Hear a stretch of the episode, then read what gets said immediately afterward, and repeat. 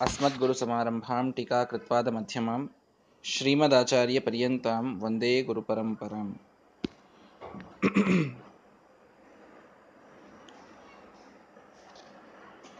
ಭಗವಾನ್ ವೇದವ್ಯಾಸ ದೇವರು ಜನ್ಮವನ್ನ ತಾಳಿದಾಗ ಅರ್ಥಾತ್ ಸತ್ಯವತಿಯ ಗರ್ಭವನ್ನ ನಿಮಿತ್ತ ಮಾಡಿಕೊಂಡು ಪ್ರಕಟರಾದಾಗ ಅವರು ಕಂಡದ್ದು ಹೇಗೆ ಅನ್ನುವುದನ್ನು ಶ್ರೀಮದಾಚಾರ್ಯರು ಬಹಳ ಮನಮುಟ್ಟುವಂತೆ ಅವರು ವರ್ಣನೆಯನ್ನು ಮಾಡಿದ್ದರು. ನಿನ್ನೆ ದಿನ ಅದನ್ನು ಕೇಳಿದ್ದೆ. ಸ್ತ್ರೀ ಪುರುಷರ ಪ್ರಸಂಗದಿಂದ ಬಂದ ಜನ್ಮವನ್ನ ಸರ್ವಥಾ ಭಗವಂತನಿಗೆ ಹೇಳೋದಲ್ಲ ತನ್ನ ಸ್ವಂತ ಇಚ್ಛೆಯಿಂದ ಭಗವಂತ ತಾನು ಪ್ರಕಟನಾಗ್ತಾನೆ. ಯಮುನೆಯ ದ್ವೀಪದಲ್ಲಿ ಪರಾಶರ ಸತ್ಯವತಿಯರಿಗೆ ವೇದವ್ಯಾಸ ದೇವರು ಹುಟ್ಟಿದಾಗಲೂ ಅವರು ಹುಟ್ಟಿದ್ದು ಹೀಗೆ, ಅವರ ಕಾಂತಿ ಬ್ರಹ್ಮಾಂಡವನ್ನ ಮೀರಿ ಅನಂತ ಚಂದ್ರರ ಕಾಂತಿಯನ್ನು ಅದು ಹೊಂದಿತ್ತು. ದಿವ್ಯವಾದಂತಹ ಅನಂತ ಗುಣಗಳು ಭಗವಂತನಲ್ಲಿ ರಾರಾಜಿಸ್ತಾ ಇವೆ. ಎಲ್ಲ ವಿದ್ಯೆಗಳಿಗೆ ಅಧಿಪತಿಯಾಗಿ ಭಗವಂತ ಜಗದ್ಗುರುವಾಗಿ ಎಲ್ಲ ಶಕ್ತಿಯಿಂದ ತುಂಬಿಕೊಂಡು ಯಾವ ದೋಷವೂ ಕೂಡ ಇಲ್ಲದಂತೆ ಒಳ್ಳೆ ಆ ಇಂದ್ರನೀಲ ಮಣಿಯ ಕಾಂತಿಯನ್ನ ಹೊಂದಿ ಭಗವಂತ ಶುಭ್ರವಾದ ಒಂದು ಕೃಷ್ಣಾಜಿನದ ಮೇಲೆ ತಾನು ಕುಳಿತುಕೊಂಡು ಜಟಾಜೂಟವನ್ನು ಧರಿಸಿ ಅವನು ಅಲ್ಲಿ ಶೋಭಿಸ್ತಾ ಇದ್ದಾನೆ ವಿಸ್ತೀರ್ಣ ವಕ್ಷಃ ಕಮಲಾಯ ಅವನ ವಿಶಾಲವಾದಂತಹ ಹೃದಯ, ಒಳ್ಳೆ ಅರಳಿದಂತಹ ಕಮಲದಂತಹ ಕಣ್ಣುಗಳು, ಬಹಳ ಬೃಹತ್ತಾದ ಭುಜ. ಅವನ ಕಂಠ ಇದು ಶಂಖದಂತೆ ಸಮಾನವಾದಂತಹ ಕಂಠ. ಎಲ್ಲ ವೇದಗಳನ್ನ ಉದ್ಗಿರಣ ಮಾಡ್ತಾ ಇದೆ. ಅನಂತ ಚಂದ್ರರಿಗಿಂತಲೂ ಅಧಿಕವಾದ ಕಾಂತಿ ಅವನ ಮುಖದಿಂದ ಬರ್ತಾ ಇದೆ. ಎರಡು ಕೈಗಳಲ್ಲಿ ಜ್ಞಾನ ಮುದ್ರಾ ಮತ್ತು ಅಭಯ ಮುದ್ರೆಗಳನ್ನು ಧರಿಸಿಕೊಂಡು, ಯಜ್ಞೋಪವೀತವನ್ನ ಧರಿಸಿಕೊಂಡು, ಭಗವಂತ ಏನು ಮಾಡ್ತಾ ಇದ್ದಾನೆ ಅಂದ್ರೆ ಆ ವೇದವ್ಯಾಸ ದೇವರು ತಮ್ಮ ದೃಷ್ಟಿಯಿಂದ ಅತ್ಯಂತ ಘೋರವಾದ ಅಜ್ಞಾನವೆಂಬ ಹಾವು ಕಚ್ಚಿದ ಈ ಜಗತ್ತಿಗೆ ತಮ್ಮ ದೃಷ್ಟಿಯಿಂದ ಅದರ ವಿಷವನ್ನ ತಾವು ಪರಿಹಾರ ಮಾಡ್ತಾ ಇದ್ದಾರೆ ವೇದವ್ಯಾಸ ದೇವರು. ಅದ್ಭುತವಾದ ಒಂದು ಉಪಮೆಯನ್ನ ನಮಗೆ ಶ್ರೀಮದಾಚಾರ್ಯರು ಕೊಡ್ತಾ ಇದ್ದಾರೆ. ಒಂದು ಹಾವು ಬಂದು ಕಚ್ಚಿದಾಗ ಅದರ ವಿಷವನ್ನು ಇಳಿಸಲಿಕ್ಕೆ ಮಂತ್ರವನ್ನ ಹಾಕುವಂತೆ ಕೇವಲ ತಮ್ಮ ದೃಷ್ಟಿ ಅರ್ಥಾತ್ ಜ್ಞಾನ ಅನ್ನುವುದನ್ನು ತಿಳಿದುಕೊಳ್ಳಬೇಕು. ತಾವು ಕೊಡುವ ಜ್ಞಾನದಿಂದ ಮಹಾ ಅಜ್ಞಾನವೆಂಬ ಹಾವು ಇಡೀ ಜಗತ್ತಿಗೆ ಕಚ್ಚಿದಾಗ ಅದರ ವಿಷವನ್ನ ಅವರು ಪರಿಹಾರ ಮಾಡ್ತಾ ಇದ್ದಾರೆ. ಲೋಕದಲ್ಲಿ ಧರ್ಮದ ರಕ್ಷಣೆಯಾಗಬೇಕು. ಅಜ್ಞಾನದ ಹಾವಿನ ಕಡಿತ ಇದು ಬಹಳ ಘೋರವಾದ ವಿಷವನ್ನ ನೀಡುತ್ತದೆ ಜಗತ್ತಿನೊಳಗೆ. ಯಾಕೆ ಅಂತಂದ್ರೆ, ಹಾವು ಇದು ಯಾವ ಮನುಷ್ಯನನ್ನ ಕಚ್ತದೋ ಅವನಿಗಷ್ಟೇ ಅದು ಕಷ್ಟವನ್ನ ಕೊಡ್ತದೆ. ಆದರೆ, ಅಜ್ಞಾನ ಒಬ್ಬ ಮನುಷ್ಯನಲ್ಲಿತ್ತು ಅಂತಂದ್ರೆ ಅವನನ್ನ ಅದು ಸುಮ್ಮನೆ ಕೂಡ್ಲಿಕ್ಕೆ ಬಿಡೋದಿಲ್ಲ. ತನ್ನಲ್ಲಿದ್ದ ಅಜ್ಞಾನವನ್ನ ಪಸರಿಸುವಂತೆ ಮಾಡ್ತದೆ ಇನ್ನೂ ನಾಲ್ಕು ಜನರಿಗೆ ಆ ಅಜ್ಞಾನವನ್ನ, ಆ ಕೆಟ್ಟ ವಿಚಾರಗಳನ್ನ, ಆ ಒಂದು ತಪ್ಪು ತಿಳುವಳಿಕೆಯನ್ನ ಮನುಷ್ಯ ಹರಡಿಸ್ತಾ ಹೋಗ್ತಾನೆ. ವಿಷ, ಹಾವಿನ ವಿಷಕ್ಕಿಂತಲೂ ಇದು ಬಹಳ ಘೋರವಾದದ್ದು ಅಜ್ಞಾನ. ವಿಚಾರ ಮಾಡ್ರಿ. ಸುಭಾಷಿತಕಾರ ಒಂದು ಕಡೆಗೆ ಹೇಳ್ತಾನೆ, ವಿಷ ಬಹಳ ಆದ್ರೆ ಆ ವ್ಯಕ್ತಿ ಯಾವನಿಗೆ ಹಾವು ಕಚ್ಚಿದೆಯೋ ಅವನಲ್ಲಿ ಏರೀತಷ್ಟೇ. ಹಾವಿನ ವಿಷ ಇದ್ರೆ. ಅಜ್ಞಾನವೆಂಬ ಹಾವಿನ ವಿಷ. ಇದು ತನ್ ತಾನಲ್ಲದೇನೆ ಇನ್ನೂ ಅನೇಕ ಜನರನ್ನ ಅವನು ಕೆಡಿಸುವಂತೆ. ತನ್ನ ವಿಷ ಅವನು ಇನ್ನೂ ನಾಲ್ಕು ಜನರಿಗೆ ಹರಡಿಸುವಂತೆ ಮಾಡ್ತದೆ ಈ ಅಜ್ಞಾನ. ಕೊರೋನಾ ರೋಗ ಇದ್ದ ಹಾಗೆ. ನಮಗ್ ಬಂತು ಅಂದ್ರೆ ಸುತ್ತಮುತ್ತಲವರಿಗೂ ಬರ್ತದಲ್ಲ? ಹಾಗಿದೆ ಈ ಅಜ್ಞಾನ. ಮಹಾ ಸಾಂಕ್ರಾಮಿಕ ರೋಗ ರೋಗ ಇದು. ದೊಡ್ಡ ಪ್ಯಾಂಡಮಿಕ್ ಬಂದಿತ್ತು ವೇದವ್ಯಾಸರ ಸಮಯದಲ್ಲಿ. ಈಗಿನ ಕೊರೋನಾ ಏನಲ್ವೇ ಅಲ್ಲ. ಯಾಕೆ ಅಂದ್ರೆ ಪ್ರತಿಯೊಬ್ಬರಲ್ಲಿ ಅಜ್ಞಾನದ ವಿಷ ತುಂಬಿಕೊಂಡಿದೆ. ಪ್ರತಿಯೊಬ್ಬರಲ್ಲಿ.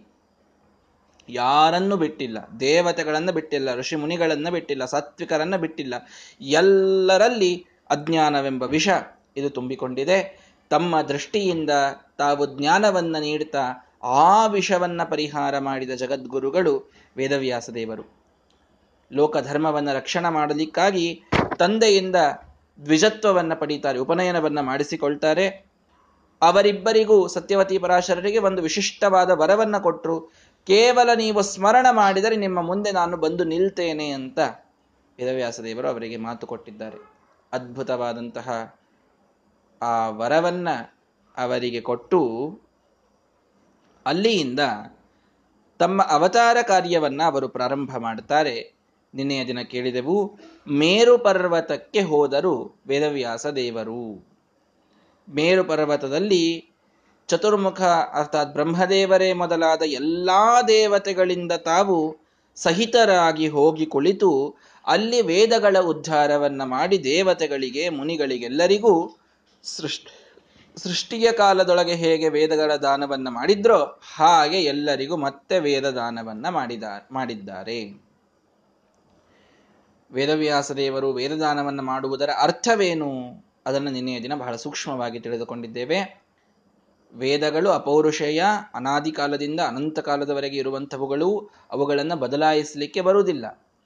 ಆದರೆ ಆ ಕಾಲದೊಳಗೆ ವೇದಗಳ ಅಪಪಾಠವಾಗಿತ್ತು. ತಪ್ಪು ತಪ್ಪು ವೇದಗಳ ಪಾಠ ಎಲ್ಲರಿಗೆ ಸಿಕ್ಕಿತ್ತು, ಸಜ್ಜನರಿಗೆ. ಕೆಲವು ವೇದಗಳ ಅಭಿವ್ಯಕ್ತಿನೇ ಆಗಿರಲಿಲ್ಲ. ಆದ್ದರಿಂದ ವೇದವ್ಯಾಸ ದೇವರು ವಿಶಿಷ್ಟವಾಗಿ ವೇದಗಳನ್ನು ಎಲ್ಲರಿಗೆ ತಾವು ಸೃಷ್ಟಿಯ ಆದಿಕಾಲದಲ್ಲಿ ಭಗವಂತ ನೀಡಿದಂತೆ ಎಲ್ಲರಿಗೂ ವೇದಗಳನ್ನು ತಾವು ಉತ್ಸನ್ನವಾದ ವೇದಗಳನ್ನು ಸರಿ ಮಾಡಿ ಕೊಟ್ರು. ಇದಾದ ಮೇಲೆ ವೇದವ್ಯಾಸ ದೇವರು ಮಾಡಿದ ಮಹಾ ಉಪಕಾರ ಯಾವುದು? ಮಹಾ ಉಪಕಾರ. ವೇದಗಳನ್ನ ಅವರು ಕೊಟ್ಟದ್ದು ಬಹಳ ದೊಡ್ಡದೇ, ಪ್ರಶ್ನೆ ಇಲ್ಲ. ಬಹಳ ದೊಡ್ಡದು. ವೇದಗಳನ್ನ, ವೇದಗಳೇ ಇಲ್ಲದೇನೆ ನಮ್ಮ ಜ್ಞಾನವೇ ಇಲ್ಲ. ನಮ್ಮ ಜ್ಞಾನದ ಮೂಲವೇ ವೇದಗಳು. ಸನಾತನ ಧರ್ಮದ ಅತ್ಯಂತ ಗಟ್ಟಿ ಬೇರು ಅದು ವೇದ. ವೇದವೆಂಬ ಬೇರಿಲ್ಲದೇನೆ ಈ ಧರ್ಮದ ವೃಕ್ಷ ಬೆಳೆಯಲು ಸಾಧ್ಯವಿಲ್ಲ. ಇದನ್ನ ಮೊದಲಿಗೆ ಅರ್ಥ ಮಾಡಿಕೊಳ್ಳಿ. ಅಷ್ಟು ಗಟ್ಟಿ ತಾಯಿ ಬೇರು ಅಂದ್ರೆ ವೇದಗಳು. ವೇದಗಳು ಬೇಕೆ? ವೇದಗಳಿಲ್ಲದೇನೆ ಧರ್ಮವೇ ಇಲ್ಲ. ವೇದಗಳೇ ಧರ್ಮಕ್ಕೆ ಮೂಲ. ವೇದಗಳು ಅಪೌರುಷೇಯ. ವೇದಗಳಿಗೆ ದೋಷವೇ ಇಲ್ಲ, ದೋಷಗಳ ಸ್ಪರ್ಶವೇ ಇಲ್ಲ. ಅಪೌರುಷಯ ಅನ್ನುವುದನ್ನು ನಾನು ಮೊದಲಿಗೂ ಬಿಡಿಸಿ ಹೇಳಿದ್ದೇನೆ, ಇನ್ನೂ ಒಮ್ಮೆ ಹೇಳ್ತೇನೆ ಅರ್ಥ ಮಾಡಿಕೊಳ್ಳಿ. ಎಷ್ಟು ಪರಿಶುದ್ಧ ವೇದಗಳು ಅಂದರೆ, ಶಬ್ದಗಳಿವೆಯಲ್ಲ, ನಮ್ಮಲ್ಲಿ ಒಟ್ಟು ಮೂರು ಪ್ರಮಾಣಗಳು, ಪ್ರತ್ಯಕ್ಷ, ಅನುಮಾನ, ಆಗಮ ಅಂತ. ಪ್ರತ್ಯಕ್ಷ ಅಂತ ನಮ್ಮ ಇಂದ್ರಿಯಗಳಿಗೆ ಗೋಚರವಾಗುವಂತಹ ಶಬ್ದ, ಸ್ಪರ್ಶ, ರೂಪ, ರಸ, ಗಂಧ, ಇವೆಲ್ಲ ಪ್ರತ್ಯಕ್ಷ. ಕಣ್ಣು, ಕಿವಿ, ಮೂಗು, ನಾಲಿಗೆ, ಚರ್ಮಕ್ಕೆ ಗೊತ್ತಾಗುವಂತಹ ವಿಷಯಗಳು. ಇನ್ನು ಅನುಮಾನ ಮಾಡಿ ತಿಳ್ಕೊಳ್ತೇವೆ. ಒಂದನ್ನು ನೋಡಿ ಇನ್ನೊಂದು. ಕೆಳಗಡೆ ನದಿ ಹರಿತಾ ಇದೆ ಅಂದರೆ ಮೇಲೆಲ್ಲೋ ಮಳೆಯಾಗಿದೆ ಅಂತ ತಿಳ್ಕೊಳ್ತೇವೆ. ಹೀಗೆ ತಿಳಿದುಕೊಳ್ಳೋದು ಇದು ಅನುಮಾನ. ಮೇಲೆ ಹೊಗೆ ಕಾಣ್ತಾ ಇದೆ ಅಂದರೆ ಕೆಳಗೆ ಬೆಂಕಿ ಹತ್ತಿದೆ ಅಂತ ತಿಳ್ಕೊಳ್ತೇವೆ. ಇದಕ್ಕೆ ವ್ಯಾಪ್ತಿ, ಇದಕ್ಕೆ ಪಕ್ಷಧರ್ಮತ, ಇದಕ್ಕೆ ಬಹಳಷ್ಟು ವಿಷಯಗಳು ಬರ್ತವೆ. ಅಂತೂ ಅದು ಅನುಮಾನ ರೀತಿಯಿಂದ ತಿಳ್ಕೊಳ್ಳೋದು. ಪ್ರತ್ಯಕ್ಷವಾಗಿ ನಾನು ಬೆಂಕಿ ಇದ್ದದ್ದನ್ನು ನೋಡಿರೋದಿಲ್ಲ. ಹೊಗೆ ಇದ್ದದ್ದನ್ನು ನೋಡಿರ್ತೇನೆ ಆದರೆ ಎಲ್ಲಿ ಹೊಗೆ ಇರ್ತದೋ ಅಲ್ಲಿ ಬೆಂಕಿ ಇರ್ತದೆ. ಎತ್ರ ಧೂಮಃ, ತತ್ರ ಅಗ್ನಿಹಿ ಅನ್ನುವ ವ್ಯಾಪ್ತಿ ನನಗೆ ತಲೆಯಲ್ಲಿದೆ. ಅದರಿಂದ ನಾನು ತಿಳಿದುಕೊಳ್ತೇನೆ, ಅಲ್ಲಿ ಹೊಗೆ ಕಾಣ್ತಾ ಇದೆ ಅಂದ್ರೆ ಬೆಂಕಿ ಇರಲೇಬೇಕು ಅಂತ. ಇದು ಅನುಮಾನದಿಂದ ತಿಳಿದುಕೊಳ್ಳುವಂಥದ್ದು. ಪ್ರತ್ಯಕ್ಷ ಬೇರೆ, ಅನುಮಾನ ಬೇರೆ. ಇವುಗಳನ್ನು ಬಿಟ್ಟು ಇನ್ನೊಂದು ಪ್ರಮಾಣವಿದೆ, ಆಗಮ ಅಂತ. ಈ ಆಗಮ ಅಂತಂದ್ರೆ ಏನು? ಆಗಮ ಅಂತಂದ್ರೆ ಶಬ್ದಗಳು, ನಿರ್ದುಷ್ಟವಾದ ಶಬ್ದ. ಇದು ಆಗಮ. ಶಬ್ದ ಆಗಮ ಅಂತಾದರೆ ಯಾಕೆಂದ್ರೆ ನಮಗೆ ಶಬ್ದಗಳಿಂದ ಜ್ಞಾನವಾಗ್ತದಲ್ಲ. ನೋಡಿ, ಜ್ಞಾನದ ಮಾಧ್ಯಮಗಳು, ಇವು ಮೂರು ಬಿಟ್ಟು ಇನ್ನೇನಾದ್ರೂ ಇದೆಯಾ? ನೀವೇ ವಿಚಾರ ಮಾಡಿ ಹೇಳ್ರಿ. ನಾವೇ ಇಂದ್ರಿಯಗಳಿಂದ ನೋಡಿ, ಕೇಳಿ ಈ, ಐದು ಜ್ಞಾನೇಂದ್ರಿಯಗಳಿಂದ ಜ್ಞಾನ ಮಾಡ್ಕೊಂಡು ತಿಳ್ಕೊಳ್ಳೋದು ಇದು ಒಂದು ಜ್ಞಾನಕ್ಕೆ ಸಾಧನ. ಅನುಮಾನ ಮಾಡೋದು ಇದು ಒಂದು ಜ್ಞಾನಕ್ಕೆ ಸಾಧನ. ಬಿಟ್ರೆ ಶಬ್ದ, ನಿರ್ದಿಷ್ಟವಾದ ಶಬ್ದ, ಅದನ್ನ ಕೇಳಿದರೆ ಅದರಿಂದ ಹೀಗಿದೆಯಪ್ಪ, ಒಂದೇನೋ ಆ ತೊರವಿಯಲ್ಲಿ ನರಸಿಂಹದೇವರ ಒಂದು ದೇವಾಲಯವಿದೆ. ನೀವು ಯಾರೂ ತೊರವಿ ನೋಡಿರಲಿಲ್ಲ ಅಂತಾದರೂ ಕೂಡ ನಾನು ಹೇಳುವ ಶಬ್ದದಿಂದ ನಿಮಗೆ ಅದರ ಜ್ಞಾನವಾಗ್ತದೆ. ಇದು ಆಗಮ. ಹಾಗಾದರೆ ಈ ಆಗಮಗಳ ಒಂದು ನಿರ್ದುಷ್ಟತೆ ಹೇಗೆ ಸಾಧ್ಯ ಅಂತ ವಿಚಾರ ಮಾಡಿ ಪ್ರತ್ಯಕ್ಷ ನಿರ್ದುಷ್ಟವಾಗಿರಬೇಕು ಅಂದ್ರೆ ಕಣ್ಣಿಗೆ ಯಾವ ಪೊರೆ ಬಂದಿರಬಾರ್ದು, ಕಣ್ಣಿಗೆ ಕಾಮ, ಕಾಮಣೆ ಮೊದಲಾದಂತಹ ರೋಗ ಬಂದಿರಬಾರ್ದು ಅಂತ ಹೇಳ್ತೀವಿ. ಕಿವಿ ಗಟ್ಟಿ ಇರಬೇಕು, ಕೇಳಿಸ್ತಾ ಇರಬೇಕು, ನಾಲಿಗೆಯಲ್ಲಿ ರುಚಿ ಇರಬೇಕು. ಇದೆಲ್ಲ ಪ್ರತ್ಯಕ್ಷ ದೋಷಹೀನ ಆಗಲಿಕ್ಕೆ ಸಹಾಯ ಮಾಡ್ತದೆ. ಆಗಮ ದೋಷ ಇಲ್ಲದ್ದಾಗಬೇಕು ಅಂದ್ರೆ ಹೇಗೆ ಸಾಧ್ಯ ಅಂತ ಪ್ರಶ್ನೆ. ಸ್ವಲ್ಪ ವಿಚಾರ ಮಾಡೋಣ ಇವತ್ತು. ಒಂದು ಶಬ್ದ ಇದೆ, ಅದರಲ್ಲಿ ದೋಷ ಬರಬೇಕು ಅಂದ್ರೆ ಯಾವುದರಿಂದ ಬರ್ತದೆ? ಯಾವುದರಿಂದ ಬರ್ತದೆ? ಮಾತನಾಡುವ ವ್ಯಕ್ತಿಯಿಂದ ಅವನು ಮಾತನಾಡಿದ ಶಬ್ದಗಳಲ್ಲಿ ದೋಷ ಬರುತ್ತೆ. ಹೌದಾ? ಶಬ್ದಕ್ಕೆ ದೋಷ ಅಂತಂದ್ರೆ ಏನು ಹೇಳ್ರಿ? ಎರಡು ದೋಷ ಮುಖ್ಯವಾಗಿ. ಅಬೋಧಕತ್ವ, ವಿಪರೀತ ಬೋಧಕತ್ವ ಅಂತ. ಶಾಸ್ತ್ರದ ಸ್ವಲ್ಪ ವಿಷಯವನ್ನ ನಿಮಗೆ ತಿಳಿಸುವ ಪ್ರಯತ್ನವನ್ನು ಮಾಡ್ತಾ ಇದ್ದೇನೆ. ಸರಳವಾಗಿದೆ. ಅರ್ಥ ಮಾಡಿಕೊಳ್ಳಿ. ಲಕ್ಷ್ಯ ಕೊಟ್ಟು ಕೇಳಿದರೆ ಗೊತ್ತಾಗ್ತದೆ. ಶಬ್ದಗಳಲ್ಲಿ ಅವುಗಳಿಗೆ ದೋಷ ಬರೋದು ಹೇಗೆ ಅಂದ್ರೆ, ನಾನು ಮಾತನಾಡಿದ ಶಬ್ದ ಏನನ್ನೂ ತಿಳಿಸದೇ ಇದ್ದರೆ ಅದೊಂದು ದೋಷ. ತಪ್ಪು ತಿಳಿಸಿದರೆ ಅದೊಂದು ದೋಷ. ಈ ಎರಡೂ ದೋಷಗಳು ಯಾವಾಗ ಬರ್ತದೆ? ಹೇಳುವ ವ್ಯಕ್ತಿಯಲ್ಲಿ ದೋಷವಿದ್ದಾಗ ಬರ್ತದೆ. ಹೇಳುವ ವ್ಯಕ್ತಿ ಯಾವ ರೀತಿಯಾಗಿ ಹೇಳಬೇಕೋ ಆ ರೀತಿ ಹೇಳದೇ ಇದ್ದರೆ ಶಬ್ದ ಅಬೋಧಕವಾಗ್ತದೆ, ಅಂದ್ರೆ ತಿಳಿಸದೇ ಇರ್ತದೆ ಅಥವಾ ತಪ್ಪು ತಿಳಿಸ್ತದೆ. ಶಬ್ದದಲ್ಲಿ ದೋಷ ಅಂತ ಇಲ್ವೇ ಇಲ್ಲ. ಶಬ್ದ ದೋಷಗಳು ವಕ್ತೃದೋಷ ನಿಬಂಧನವಾಗಿವೆ ಅಂತ ಶಾಸ್ತ್ರ ಹೇಳ್ತದೆ. ಅಂದ್ರೆ ಏನರ್ಥ ಹೇಳ್ರಿ? ಯಾವನು ಮಾತಾಡ್ತಾ ಇದ್ದಾನಲ್ಲ, ಆ ಮಾತಾಡುವ ವ್ಯಕ್ತಿಯಲ್ಲಿ ದೋಷ ಇದ್ದಾಗ ಮಾತ್ರ ಅವನ ಶಬ್ದದಲ್ಲಿ ದೋಷ ಬರ್ತದೆ ಅವನಿಗೆ ಮೋಸ ಮಾಡಬೇಕು ಅಂತ ಇಚ್ಛೆ ಇರಬೇಕು. ಅದು ಅವನಲ್ಲಿ ಒಂದು ದೋಷ. ಆವಾಗ ಅವನು ತಪ್ಪು ತಿಳಿಸುವಂತಹ ಶಬ್ದಗಳನ್ನು ಆಡ್ತಾನೆ. ಅವನಿಗೇನೇ ಜ್ಞಾನ ಇಲ್ಲದೆ ಇದ್ರೆ ಅವನು ತಪ್ಪು ತಿಳಿಸುವಂತಹ ಶಬ್ದಗಳನ್ನು ಆಡ್ತಾನೆ. ಎಲ್ಲ ಇದೆ, ಆದ್ರೆ ಹೇಳಲಿಕ್ಕೆ ಬರುವುದಿಲ್ಲ. ಇಂದ್ರಿಯಗಳೇ ಸಮರ್ಥವಿಲ್ಲ.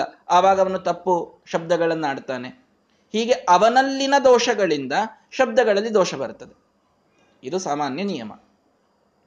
ಹಾಗಾದರೆ ಶಬ್ದ ದೋಷ ಉಳ್ಳದ್ದಾಗಬಾರದು ಅಂತಂದ್ರೆ ಏನು? ಏನು ರಿಕ್ವೈರ್ಮೆಂಟ್ ಹೇಳಿ? ವಿಚಾರ ಮಾಡಿ. ಒಂದೇನು ಹೇಳಬಹುದು ಅಂತಂದ್ರೆ ಆ ವ್ಯಕ್ತಿಗೆ ಬಹಳ ಜ್ಞಾನ ಇರಬೇಕು. ಅವನ ಇಂದ್ರಿಯಗಳ ಸಮರ್ಥ ಇರಬೇಕು, ಅವನಿಗೆ ಮೋಸ ಮಾಡುವ ಇಚ್ಛಾ ಇರಬಾರ್ದು, ಇವೆಲ್ಲ ಇತ್ತು ಅಂದರೆ ಆ ವ್ಯಕ್ತಿಗೆ ಆಪ್ತ ಅಂತ ಕರೀತೇವೆ. ಅಂಥ ಆಪ್ತವಾಡಿ ಆಪ್ತ ಒಬ್ಬನಾಡಿದಂತಹ ಮಾತು ನಮಗೆ ಆಗಮವಾಗ್ತದೆ ಅಂತ ಕೆಲವರ ಒಂದು ವಾದ. ಇದು ಸರಿಯೇ? ತಕ್ಕ ಮಟ್ಟಿಗೆ ಅರ್ಥ ಮಾಡಿಕೊಳ್ಳಬಹುದು. ಒಬ್ಬ ವ್ಯಕ್ತಿಗೆ ಬಹಳ ಜ್ಞಾನ ಇದೆ, ಅವನ ಇಂದ್ರಿಯಗಳು ಸಮರ್ಥವಾಗಿವೆ, ಅವನಿಗೆ ಮೋಸ ಮಾಡಬೇಕು ಅನ್ನುವ ಇಚ್ಛೆಯೂ ಇಲ್ಲ ಹಾಗಾಗಿ ಅವನಾಡಿದ್ದೆಲ್ಲವೂ ನಾವು ಆಗಮ ಅಂತ, ನಿರ್ದಿಷ್ಟವಾದ ಶಬ್ದ ಅಂತ ಹಿಡಿತೇವೆ ಅಂತ. ಆದರೆ ಪರಚಿತ್ತ ವೃತ್ತೇಹೇ ಅಪ್ರತ್ಯಕ್ಷತ್ವ ಟೀಕಾಕೃತ್ವಾದರೂ ಶ್ರೀಮದಾಚಾರ್ಯರು ಪ್ರಕರಣ ಗ್ರಂಥಗಳಲ್ಲಿ ಒಂದು ಅದ್ಭುತವಾದ ಮಾತು ತಿಳಿಸ್ತಾರೆ. ಏನು? ಈ ಎದುರಿಗಿದ್ದ ವ್ಯಕ್ತಿಯಲ್ಲಿ ಮಹಾಜ್ಞಾನ ಇದೆ ಅನ್ನುವುದು ನಿಮಗೆ ಹೇಗೆ ಗೊತ್ತಾಯಿತು? ಅವನಷ್ಟು ಜ್ಞಾನ ನಿಮಗಿದ್ದಾಗ ಮಾತ್ರ ಅವನು ಜ್ಞಾನಿ ಅಂತ ಗೊತ್ತಾಗಬೇಕಲ್ಲ? ಅವನ ಇಂದ್ರಿಯಗಳ ಸಮರ್ಥ ಇವೆ ಅಂತ ನಿಮಗೆ ಹೇಗೆ ಗೊತ್ತಾಯಿತು? ಎಲ್ಲ ಬಿಡಿ. ಅವನು ಮೋಸ ಮಾಡುವ ಇಚ್ಛೆ ಹೊಂದಿದವನಲ್ಲ ಅನ್ನೋದು ಹೇಗೆ ಗೊತ್ತಾಯಿತು? ಏನ್ ರೀಸನ್ ಅದು ಗೊತ್ತಾಗ್ಲಿಕ್ಕೆ? ಯಾವುದೋ ಒಬ್ಬ ವ್ಯಕ್ತಿ ಒಂದು ಒಬ್ಬ ಮತ ಪ್ರವರ್ತಕನಿದ್ದಾನೆ ಅವನ ಮತವನ್ನ ಮುಂದೆ ಮುಂದಿನವರು ನಂಬಿ ನಡೀತಾ ಇದ್ದಾರೆ. ನಂಬಿ ನಡೆಯುವಾಗ ಆ ವ್ಯಕ್ತಿಯನ್ನು ಇವರು ನೋಡೇ ಇಲ್ಲ. ನೋಡದೇನೆ ಆ ವ್ಯಕ್ತಿ ಇಷ್ಟು ಶುದ್ಧ ಇದ್ದ, ಇಷ್ಟು ಜ್ಞಾನಿ ಇದ್ದ, ಇಷ್ಟು ನಿಷ್ಕಲ್ಮಶನಿದ್ದ ಅಂತ ಗೊತ್ತಾಗೋದು ಹೇಗೆ? ವಿಶ್ವಾಸ ಇಡಲಿಕ್ಕೇನೂ ಪ್ರಮಾಣ ಇಲ್ಲ. ಸುಮ್ಮನೆ ನಂಬಿ ಹೊರಟದ್ದಷ್ಟೇ. ಕಲ್ಪನೆಯನ್ನ ಮಾಡಿ ಹೊರಟದ್ದು. ನಮಗೆ ನಮ್ಮ ಮತವನ್ನ ಪ್ರವರ್ತನ ಮಾಡಿದ ಆ ವ್ಯಕ್ತಿ, ಅವನು ಯಾರೇ ಇದ್ದರೂ ಅವನು ಇಂಥ ಶುದ್ಧ. ಅವನು ಅವನಿಗೆ, ಅವನಲ್ಲಿ ದೋಷಗಳಿಲ್ಲ. ಅವನ ಇಂದ್ರಿಯಗಳು ಸಮರ್ಥ. ಅವನು ಮನಸ್ಸಿನೊಳಗೂ ಕೂಡ ಮೋಸ ಮಾಡುವ ಇಚ್ಛೆಯನ್ನು ಹೊಂದಿದವನಲ್ಲ. ಅಂತೆಲ್ಲ ಕಲ್ಪನಾ ಮಾಡ್ಬೇಕು ನಾವು. ಆವಾಗ ಆ ವ್ಯಕ್ತಿ ಹೇಳಿದ್ದು ಭಾರಿ ದೊಡ್ಡ ನಿರ್ದಿಷ್ಟವಾದ ಶಬ್ದ ಅಂತ ಹೇಳಲಿಕ್ಕೆ ಬರ್ತದೆ. ಇದು ಒಂದು ವೇ ಇನ್ನೊಂದು ವೇ ಇದೆ. ಏನದು ಅಂತಂತಂದ್ರೆ, ಬಹಳ ಲಕ್ಷ್ಯ ಕೊಟ್ಟು ಕೇಳಿ. ಇನ್ನೊಂದು ವೇ ಹೇಗೆ ಅಂದ್ರೆ, ಶಬ್ದದಲ್ಲಿ ದೋಷ ಬರಬೇಕು ಅಂದ್ರೆ ಮಾತನಾಡಿದ ವ್ಯಕ್ತಿಯಿಂದ ದೋಷ ಬಂದದ್ದು ಅದರಲ್ಲಿ ಇರಬೇಕಲ್ಲ. ಒಬ್ಬ ವ್ಯಕ್ತಿ ಮಾತನಾಡಿದ್ದಲ್ಲವೇ ಅಲ್ಲ. ಯಾವನೂ ಮಾತನಾಡಿದ್ದಲ್ಲ, ಯಾವನೂ ಬರೆದದ್ದಲ್ಲ, ಯಾವನಿಂದಲೂ ಬಂದದ್ದಲ್ಲ. ಪುರುಷನ ಸಂಬಂಧವೇ ಇಲ್ಲ. ತಾನಾಗಿ ಇರುವ ಶಬ್ದಗಳು ಅಂತಿತ್ತು ಅಂತಾದರೆ ಅವುಗಳಲ್ಲಿ ದೋಷ ಬರುವ ಸಾಧ್ಯತೆ ಇಲ್ಲ. ಯಾಕೆ? ಶಬ್ದದಲ್ಲಿ ದೋಷ ಬರಬೇಕು ಅಂದ್ರೆ ಮಾತನಾಡಿದ ಬರೆದ ವ್ಯಕ್ತಿಯ ದೋಷದಿಂದ ಬಂದಿರಬೇಕು. ಪುರುಷನ ದೋಷದಿಂದ ಶಬ್ದ ದೋಷ ಅಂತ ಹೇಳ್ತಾ ಇದ್ದೀರಿ ರೂಲು. ಪುರುಷನಿಗೆ ಸಂಬಂಧವೇ ಇಲ್ಲ. ಅಂತಹ ಶಬ್ದಗಳೇನಾದರೂ ಎಕ್ಸಿಸ್ಟೆಂಟ್ ಇದ್ದರೆ ಅವುಗಳಲ್ಲಿ ಯಾವ ದೋಷವಿರು ದೋಷವೂ ಇರೋದೇ ಇಲ್ಲ. ಯಾಕಂದ್ರೆ ಶಬ್ದ ದೋಷ ಬರೋದೇ ಪುರುಷ ದೋಷದಿಂದ. ಆ ಶಬ್ದವೇ ಯಾವ ಪುರುಷನದಲ್ಲ. ಪುರುಷ, ಸ್ತ್ರೀ ಅಂದ್ರೆ ಹೀಗೆ ಅರ್ಥ ಮಾಡಬೇಡಿ. ಒಬ್ಬ ವ್ಯಕ್ತಿ ಯಾವ ವ್ಯಕ್ತಿಯೂ ರಚಿತ, ರಚನೆ ಮಾಡಿಲ್ಲ, ಯಾವ ವ್ಯಕ್ತಿಯೂ ಹೇಳಿಲ್ಲ. ಅನಾದಿ ಕಾಲದಿಂದ ಆ ಶಬ್ದಗಳು ಹಾಗೇ ಇವೆ. ಶಬ್ದ ರಾಶಿ ಹಾಗೇ ಇದೆ. ಅನ್ನುವ ಒಂದು ಶಬ್ದ ಇತ್ತು ಅಂತಾದರೆ ಅದರಲ್ಲಿ ದೋಷಗಳ ಪ್ರಸಕ್ತಿ ಇಲ್ಲ.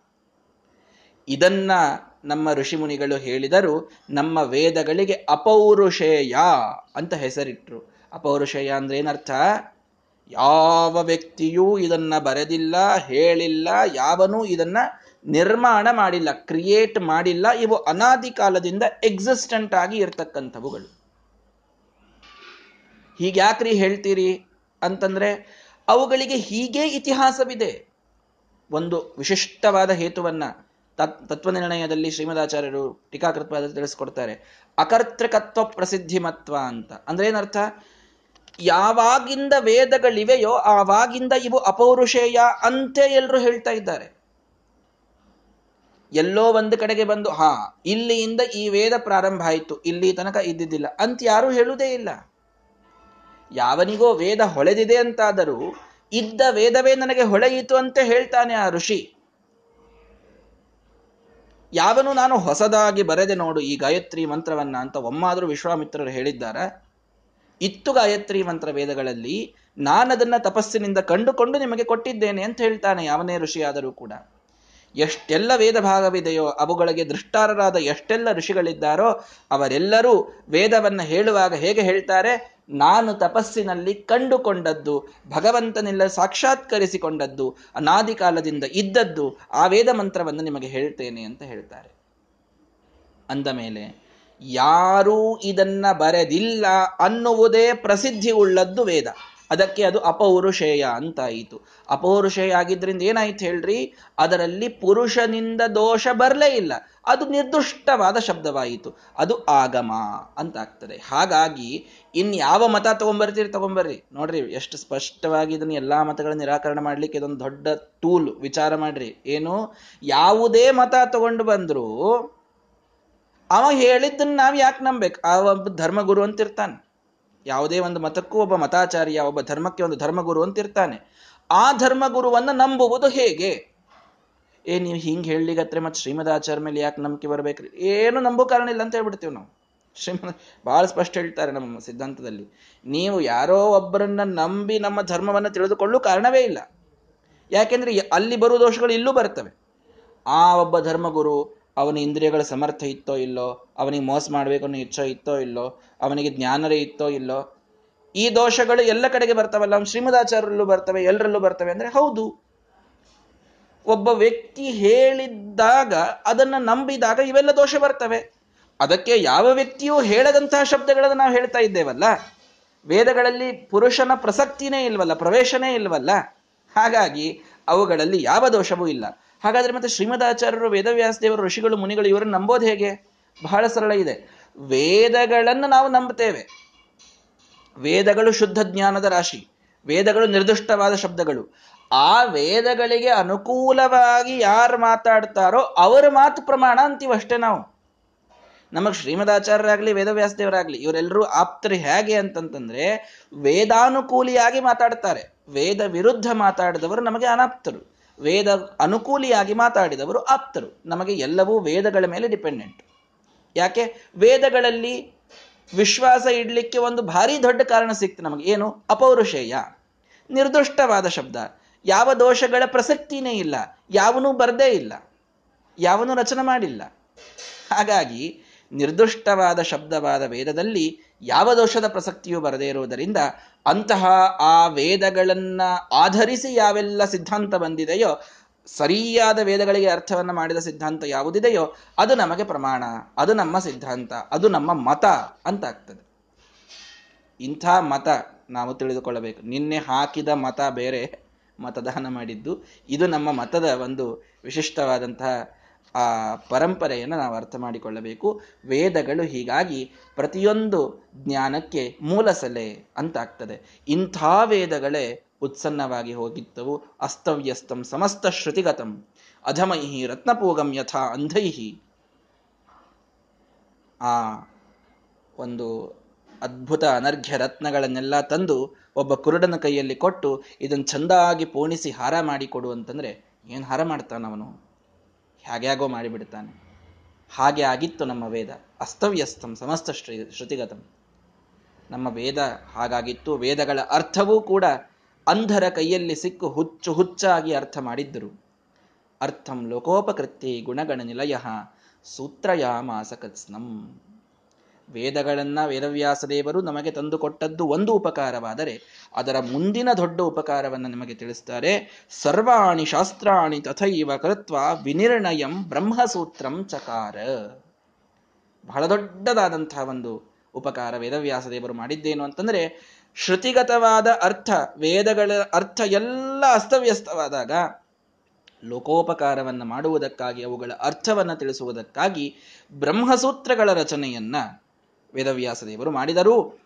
ತತ್ ಶುಶ್ರುವು ಬ್ರಹ್ಮ ಗಿರೀಶ ಮುಖ್ಯಾಹ ಸುರಾಹ ಮುನೀನಾಂ ಪ್ರವರಾಹ ಚ ತಸ್ಮಾತ್. ಆ ಬ್ರಹ್ಮಸೂತ್ರಗಳನ್ನ ಬ್ರಹ್ಮದೇವರು, ರುದ್ರದೇವರು, ಇಂದ್ರ ಮೊದಲಾದ ದೇವತೆಗಳು, ಋಷಿಗಳು ಎಲ್ಲರೂ ಕೂಡ ವೇದವ್ಯಾಸರಿಂದ ಪಾಠ ಹೇಳಿಸಿಕೊಂಡಿದ್ದಾರೆ.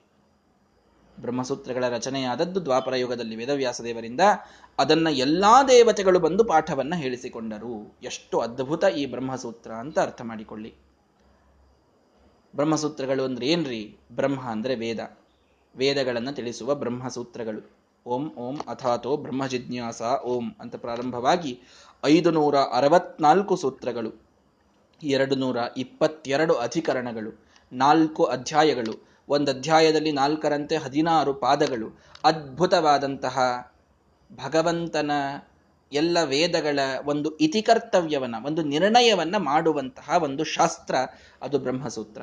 ಬ್ರಹ್ಮ ಮೀಮಾಂಸಾ ಶಾಸ್ತ್ರ ಅಂತ ಅದಕ್ಕೆ ಹೆಸರು. ಏನ್ ಮಾಡ್ತದ್ರಿ ಅದು ಅಂತಂದ್ರೆ, ವೇದಗಳೇನೋ ಎಲ್ರಿಗೂ ಸಿಕ್ಕು.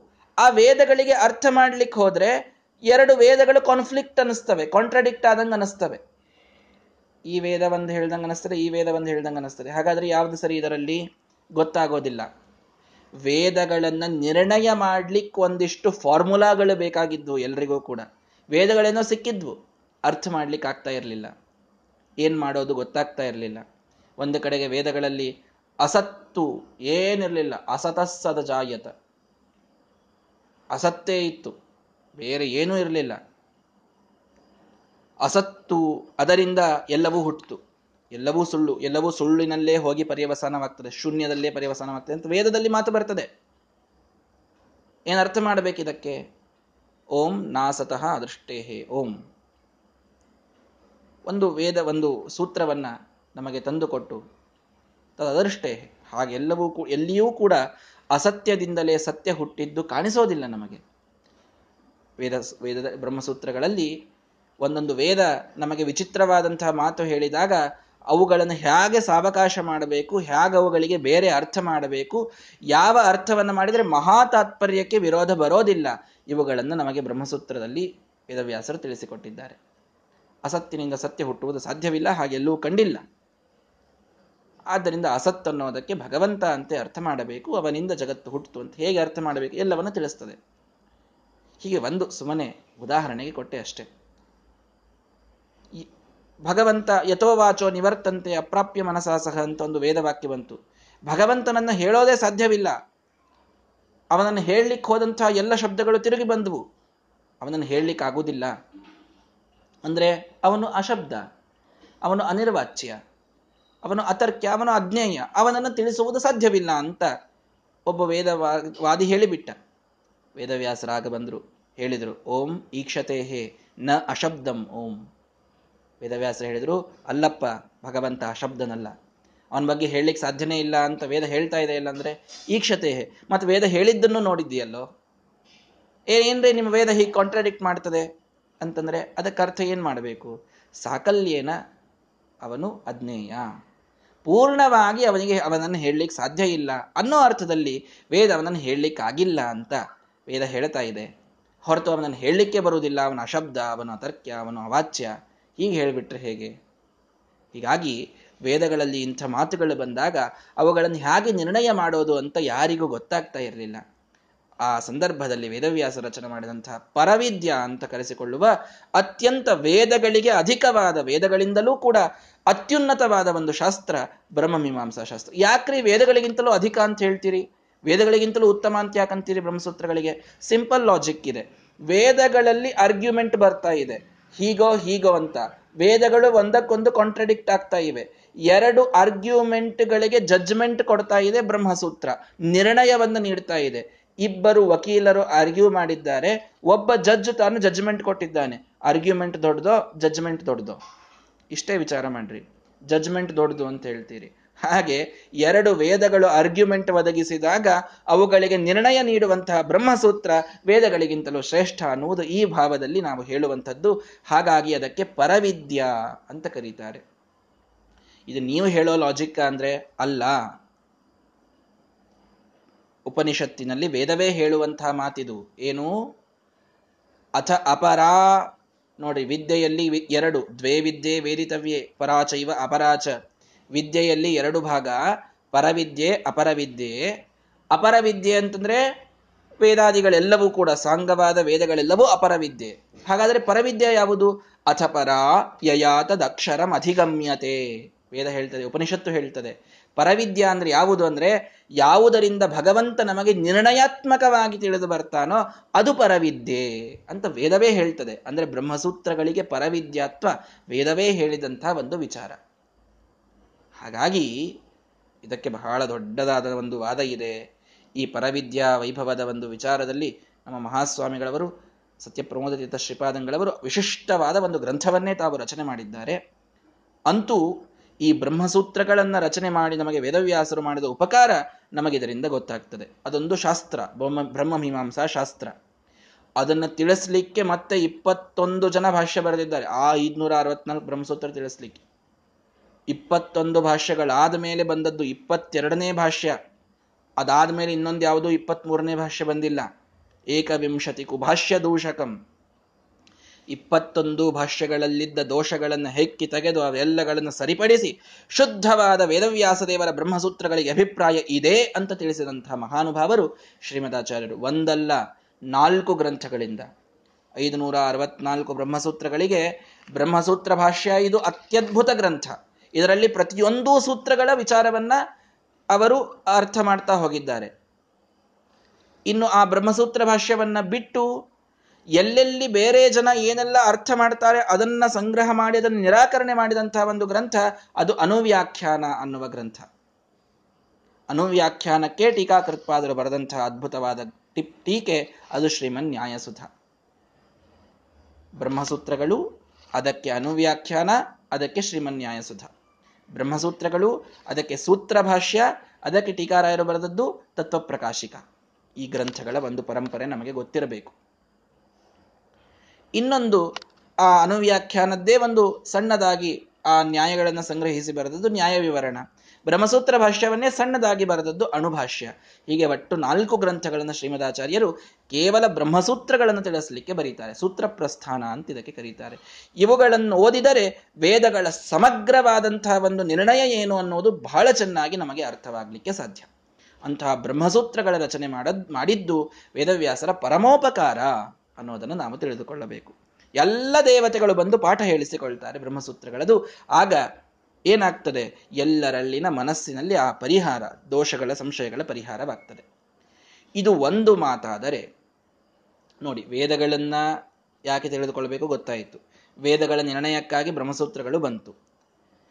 ವೇದಗಳಲ್ಲಿ ಧರ್ಮ ಇದೆಯಲ್ಲ, ತತ್ವ ಏನೋ ತಿಳಿಯಿತು. ತತ್ವ ಬ್ರಹ್ಮಸೂತ್ರಗಳಿಂದ ತಿಳಿಯಿತು. ಈ ವೇದಗಳಲ್ಲಿ ಏನೆಲ್ಲ ತತ್ವಗಳಿವೆ? ವಿಷ್ಣು ಸರ್ವೋತ್ತಮತ್ವ ಅನ್ರಿ ಜಗತ್ ಸತ್ಯತ್ವ ಅನ್ರಿ, ವಾಯುಜೀವೋತ್ತಮತ್ವ ಅಂತನ್ರಿ, ಪಂಚಭೇದ, ತಾರತಮ್ಯ ಇವೆಲ್ಲ ವೇದದಲ್ಲಿ ಇವೆ ಈಗ. ನಿರ್ಣಯನೂ ಆಯಿತು. ಇವುಗಳನ್ನ ದೃಷ್ಟಾಂತ ಸಹಿತವಾಗಿ ತಿಳಿಸ್ಬೇಕಾಗಿತ್ತು ಜನರಿಗೆ. ಸಮಸ್ತ ಶಾಸ್ತ್ರಾರ್ಥ ನಿದರ್ಶನಾತ್ಮಕಂ, ನಿದರ್ಶನ. ಅಂದ್ರೆ ಎಕ್ಸಾಂಪಲ್ ಕೊಟ್ಟು, ನೋಡಿಲ್ಲಿ ಅಗ್ರ ಪೂಜೆಯಲ್ಲಿ ರಾಜಸೂಯ ಯಾಗ ಮಾಡಬೇಕಾದಾಗ ಎಲ್ಲರೂ ಕೂಡ ಯಾಕೆ ಕೃಷ್ಣನಿಗೆ ಮಾಡ್ತೀರಿ ಅಂತ ವಿರೋಧ ಮಾಡಿ ಶಿಶುಪಾಲನು ಬಂದಾಗ ಅವನಿಗೆ ಸಂಹಾರ ಮಾಡಿ ತಾನು ಸಾಕ್ಷಾತ್ ನಾರಾಯಣ ಚಕ್ರಧಾರಿಯಾಗಿ ಭಗವಂತ ತೋರಿಸಿದ್ದು, ಹಾಗಾಗಿ ಇವನೇ ವಿಷ್ಣು, ಇವನೇ ಸರ್ವೋತ್ತಮ ಅನ್ನುವುದು ದೃಷ್ಟಾಂತಪೂರ್ವಕವಾಗಿ ತೋರಿಸಬೇಕಾಗಿತ್ತು. ಹೀಗೆ ಒಂದಲ್ಲ ಎಲ್ಲ ಪ್ರಸಂಗಗಳಲ್ಲಿ ವೇದಗಳಲ್ಲಿದ್ದ ತತ್ವಗಳನ್ನ ಒಂದು ಉದಾಹರಣ ಮೂಲಕವಾಗಿ ತಿಳಿಸಲು ಹೊರಟ ಗ್ರಂಥ ಚಕ್ರೆ ಮಹಾಭಾರತ ನಾಮಧೇಯಂ ಮಹಾಭಾರತ ಅನ್ನುವಂತಹ ಶ್ರೇಷ್ಠವಾದಂತಹ ಗ್ರಂಥ.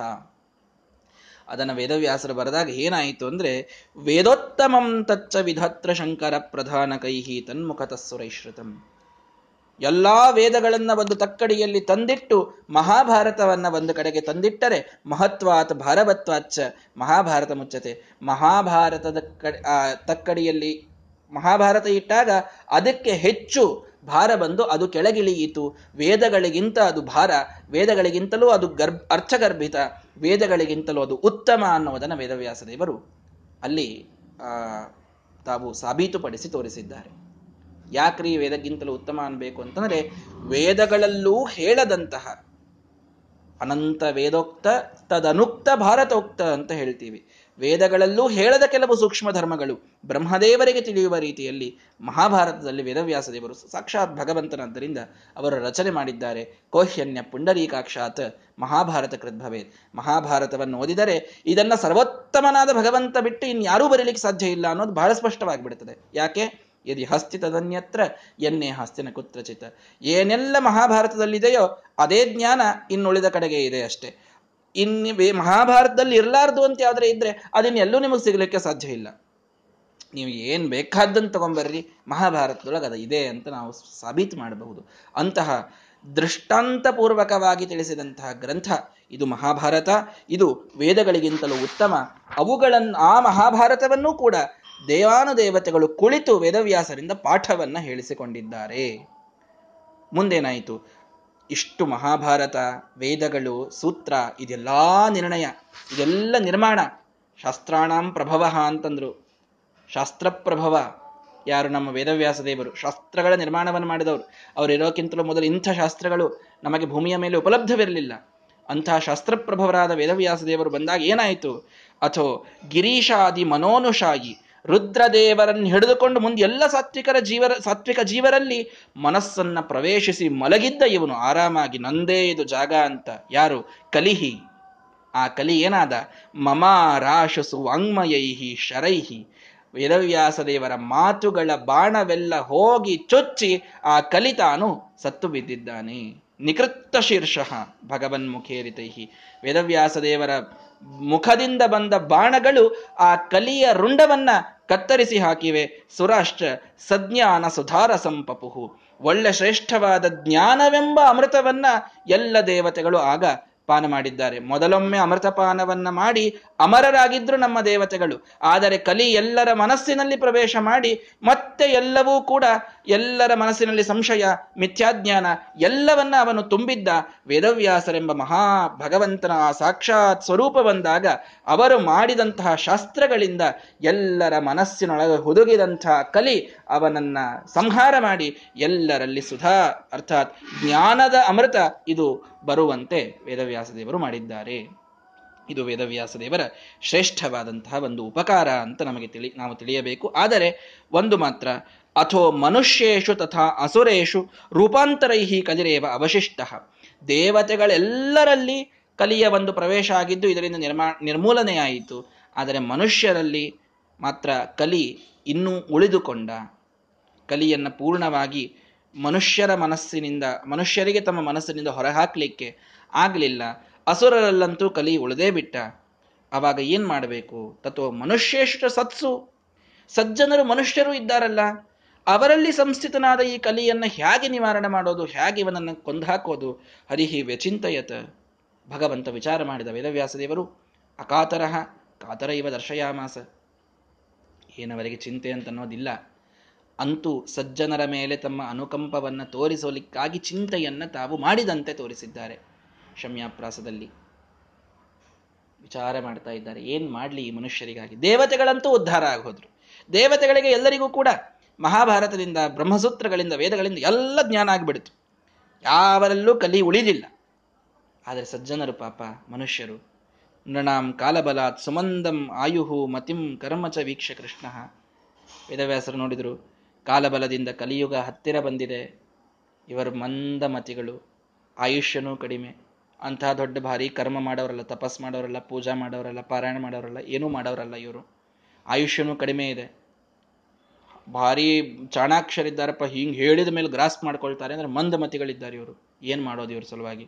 ಇದು ನಮ್ಮನ್ನು ನೋಡಿ ಹೇಳಿದ್ದಲ್ಲ, ದ್ವಾಪರ ಯುಗದಲ್ಲಿ ಯಾವಾಗ ವೇದವ್ಯಾಸ ದೇವರಿದ್ರೋ ಆಗಿನ ಕಾಲದ ಮನುಷ್ಯರ ವರ್ಣನ ಇದು. ಅಂದ್ರೆ ನಾವು ಆ ಲಿಸ್ಟ್ನಾಗೆ ಬರೋದಿಲ್ಲ ಇದನ್ನ ಅರ್ಥ ಮಾಡ್ಕೊಂಡು ಬಿಡ್ರಿ. ಪಾಪ ನಮ್ಮ ಬಗ್ಗೆ ಹೇಳಲಿಕ್ಕತ್ತಾರಂತೇನು ನಾವು ಅಷ್ಟು ನಮ್ಮನ್ನು ನಾವು ದೊಡ್ಡದು ಮಾಡ್ಕೊಳ್ಳೋದು ಬೇಡ. ಆಗಿನ ಕಾಲದ ಮಂದಿಯನ್ನು ನೋಡೇ ವೇದವ್ಯಾಸ ದೇವರು ಹೇಳಿದ್ರು, ಪಾಪ ಇವರ ಆಯುಷ್ಯ ಕಡಿಮೆ ಎಂಟುನೂರ ಇಪ್ಪತ್ತೈದು ವರ್ಷ ಬದುಕಿದ್ರು ಭೀಷ್ಮಾಚಾರ್ಯರು. ಆ ಸಮಯದಲ್ಲಿ ಹೇಳುವಂತಹ ಮಾತಿದೆಲ್ಲ, ಇವರ ಆಯುಷ್ಯ ಕಡಿಮೆ, ಇವರ ಮತಿ ಕಡಿಮೆ, ಇವರ ಕರ್ಮಗಳು ಕಡಿಮೆ. ಮತ್ತೆ ಏನು ಮಾಡಬೇಕು ಇವರಿಗೆ? ಏನು ಮಾಡೋಣ? ವೇದಗಳನ್ನು ಇವರಿಗೆ ಕೊಟ್ಟರು ಓದ್ತಾರ? ಏ, ಓದೋದಿಲ್ಲ. ವಿವ್ಯಾಸ ಸಹ ವೇದಾನ್ ವಿಭುಹು ಚತುರ್ಧ. ನಾಲ್ಕು ವೇದಗಳಲ್ಲಿ ಭಾಗವನ್ನ ಆಗ ಆ ನಮ್ಮ ದ್ವೈಪಾಯನರು ಮಾಡಿದರು. ಆಗ ವೇದಗಳನ್ನು ವ್ಯಾಸ ವಿಭಾಗ ಮಾಡಿದ್ದಕ್ಕೆ ಅಂದಿನಿಂದ ಅವರು ವೇದವ್ಯಾಸರು ಅನ್ನುವಂತಹ ಪ್ರಸಿದ್ಧಿ ಅವರಿಗೆ ಬಂತು. ಏನ್ರಿ ವಿಭಾಗ ಮಾಡೋದು ಅಂತಂದ್ರೆ? ಅಂತ ಕೇಳಿದರೆ, ವೇದಗಳೇ ಇವೆ. ಮೊದಲಿಗೆ ವೇದಗಳು ನಾಲ್ಕು ಭಾಗಗಳು, ಋಗ್ವೇದ, ಯಜುರ್ವೇದ ಸಾಮೇದ ಅಥರ್ವೇದ ಅಂತ ಇದ್ದೇ ಇತ್ತು. ಎಲ್ಲ ಓದ್ಲಿಕ್ಕೆ ಮನುಷ್ಯರಿಗೆ ಆಗುವುದಿಲ್ಲ ಅಂತ ಋಗ್ವೇದಲ್ಲೇನೆ ಪ್ರಧಾನವಾದಂತಹ ಒಂದಿಷ್ಟನ್ನ ತೆಗೆದು ಋಗ್ವೇದ, ಇಷ್ಟನ್ನು ಓದ್ರಿ ಸಾಕು, ಇಷ್ಟೇ ಋಗ್ವೇದ ನಿಮಗೆ. ಯಜುರ್ವೇದದಲ್ಲಿ ಪ್ರಧಾನವಾದಂತಹ ಒಂದಿಷ್ಟು ಮಂತ್ರಗಳನ್ನು ತೆಗೆದು ಇದು ಯಜುರ್ವೇದ, ಇದು ಸಾಮವೇದ, ಇದು ಅಥರ್ವವೇದ ಅಂತ ಸ್ವಲ್ಪ ಕಡಿಮೆ ಮಾಡಿ ನಮಗೆ ವೇದಗಳನ್ನ ಅವರು ಕೊಟ್ಟರು ಇದು ಒಂದು. ಜೊತೆಗೆ ವೇದಗಳಲ್ಲಿ ಶಾಖೆಗಳ ನಿರ್ಮಾಣವನ್ನ ವೇದವ್ಯಾಸರು ಮಾಡಿದರು. ನೀವು ಯಾವ ಶಾಖಾಪ ಅಶ್ವಲಾಯನ ಶಾಖ. ಹೌದಾ? ಇಷ್ಟು ವೇದ ಭಾಗ ನೀವು ಓದ್ಕೊಂಡ್ಬಿಟ್ರಿ ಸಾಕು. ಬೇರೆ ಬೇರೆ ಓದ್ಲಿಕ್ಕೂ ನಿಮಗೇನು ಯೋಗ್ಯತಾ ಇಲ್ಲ, ಸಾಮರ್ಥ್ಯ ಇಲ್ಲ. ಒಂದು ನಿಮ್ಮ ಶಾಖಾದ್ಯ ಎಷ್ಟಿದೆ ನೀವು ಓದ್ಬಿಡ್ರಿ ನಿಮ್ಮ ಶಾಖ ಯಾವುದು? ಆಪಸ್ತಂಭ ಶಾಖ. ಹೌದಾ? ಇಷ್ಟು ಶಾಖ ನೀವು ಓದ್ಕೊಳ್ರಿ. ನಿಮ್ಮದು ಕಾಣ್ವ ಶಾಖ. ಹೌದಾ? ಇಷ್ಟು ನೀವು ಓದ್ಕೊಳ್ರಿ ಸಾಕು. ಕೆಲವು ಕೆಲವು ಸೂಕ್ತಗಳನ್ನು, ಮಂತ್ರಗಳನ್ನು ಶಾಖಾಗತ ಮಾಡಿಕೊಂಡು ಅಷ್ಟನ್ನಾದರೂ ಅವರು ಓದ್ಲಿ. ಹಾಗಾದ್ರೆ ಮತ್ತು ಉಳಿದ ವೇದಗಳನ್ನು ಅವರಿಗೆ ಓದ್ಲಿಕ್ಕೆ ಆಗಲಿಲ್ಲ ಅಂದರೆ ಉಳಿದ ವೇದಗಳನ್ನು ತಿಳ್ಕೊಳ್ಳೋದು ಹೇಗೆ? ಓಂ ಗತಿ ಸಾಮಾನ್ಯಾತ್, ಓಂ ವೇದವ್ಯಾಸರು ಭಾಗ ಮಾಡಬೇಕಾದಾಗಲೇನೆ ಜ್ಞಾನ ಸಮಾನವಾಗಿ ಎಲ್ಲ ಶಾಖೆಗಳವರೆಗೆ ಸಿಗುವಂತೆ ಮಂತ್ರಗಳ ವಿಭಾಗವನ್ನು ಮಾಡ್ತಾರೆ. ಇದು ಅವರ ಅದ್ಭುತವಾದಂತಹ ಒಂದು ದೇವರೇ ಮಾಡಬೇಕು ಇದನ್ನು. ಬೇರೆ ಯಾರೂ ಮಾಡ್ಲಿಕ್ಕೆ ಎಲ್ಲ ಎಲ್ಲಾ ವೇದಗಳು ಗೊತ್ತಿದ್ದವರು ಇದನ್ನು ಮಾಡಬೇಕಾಗ್ತದೆ. ಹೀಗಾಗಿ ವೇದಗಳನ್ನು ವಿಭಾಗ ಮಾಡುವಾಗ, ಶಾಖೆಗಳಲ್ಲಿ ಅದನ್ನು ವಿಂಗಡಿಸುವಾಗ ಕೆಲವು ಕೆಲವು ಮಂತ್ರಗಳನ್ನು ಒಂದೊಂದು ಶಾಖೆಗೆ ಅಂತಿಟ್ಟು ಇಷ್ಟನ್ನು ನೀವು ಮಾಡ್ರಿ. ತೈತಿರಿಯ ಶಾಖ, ನೀವು ಆಪಸ್ತಂಭ ಶಾಖ, ಅಶ್ವಲಾಯನ ಶಾಖ, ಯಜುರ್ವೇದ, ಶುಕ್ಲ ಯಜುರ್ವೇದ, ಕೃಷ್ಣ ಯಜುರ್ವೇದ, ಏನೆಲ್ಲ ಶಾಖಗಳಿವೆ, ಇಷ್ಟಿಷ್ಟನ್ನು ನೀವು ಮಾಡ್ರಿ. ಇಷ್ಟೋದ್ರಿ ಸಾಕು. ಈ ಒಂದು ಅದ್ಭುತವಾದ ಉಪಕಾರ ಮನುಷ್ಯರಿಗಾಗಿ ಮಾಡಿದರು ವೇದವ್ಯಾಸ ದೇವರು. ಅನಂತ ವೇದಗಳನ್ನು ದೇವತೆಗಳು ತಿಳ್ಕೊಂಡ್ಬಿಟ್ರು. ಮನುಷ್ಯರಿಗೆ ಸಾಧ್ಯವಾಗಲಿಲ್ಲ. ವೇದಗಳ ವಿಭಾಗ ಮಾಡಿ ನಿಮ್ಮ ನಿಮ್ಮ ಶಾಖ ನೀವು ಓದ್ಕೊಳ್ರಿ ಅಂತ ಹೇಳಿದರು.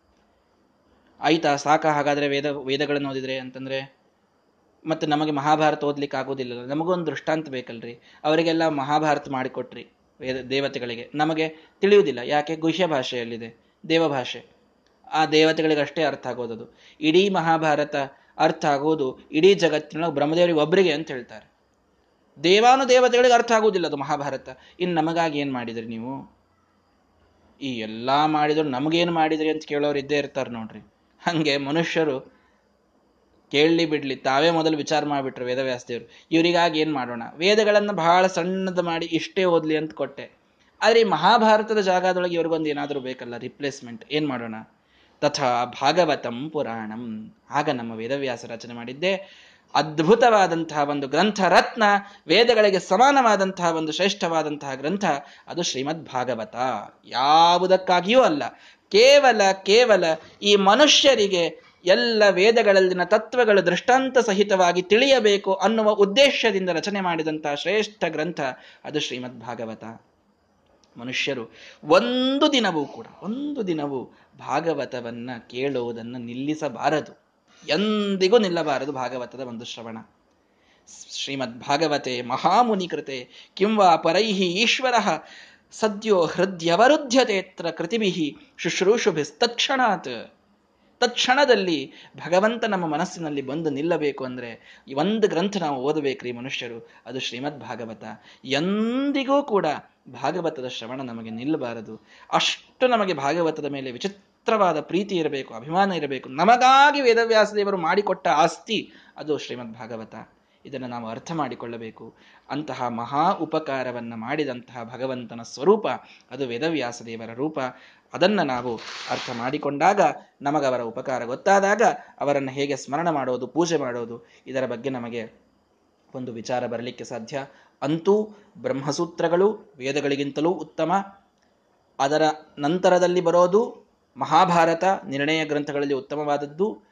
ಅದರ ನಂತರಗಳ, ನಂತರದಲ್ಲಿ ವೇದ, ವೇದಕ್ಕೆ ಸಮಾನವಾಗಿ ಭಾಗವತ, ಇನ್ನುಳಿದ ಮುಂದೆ ಪುರಾಣಗಳು ಎಲ್ಲವೂ ಕೂಡ ಮುಂದೆ ಬರ್ತವೆ.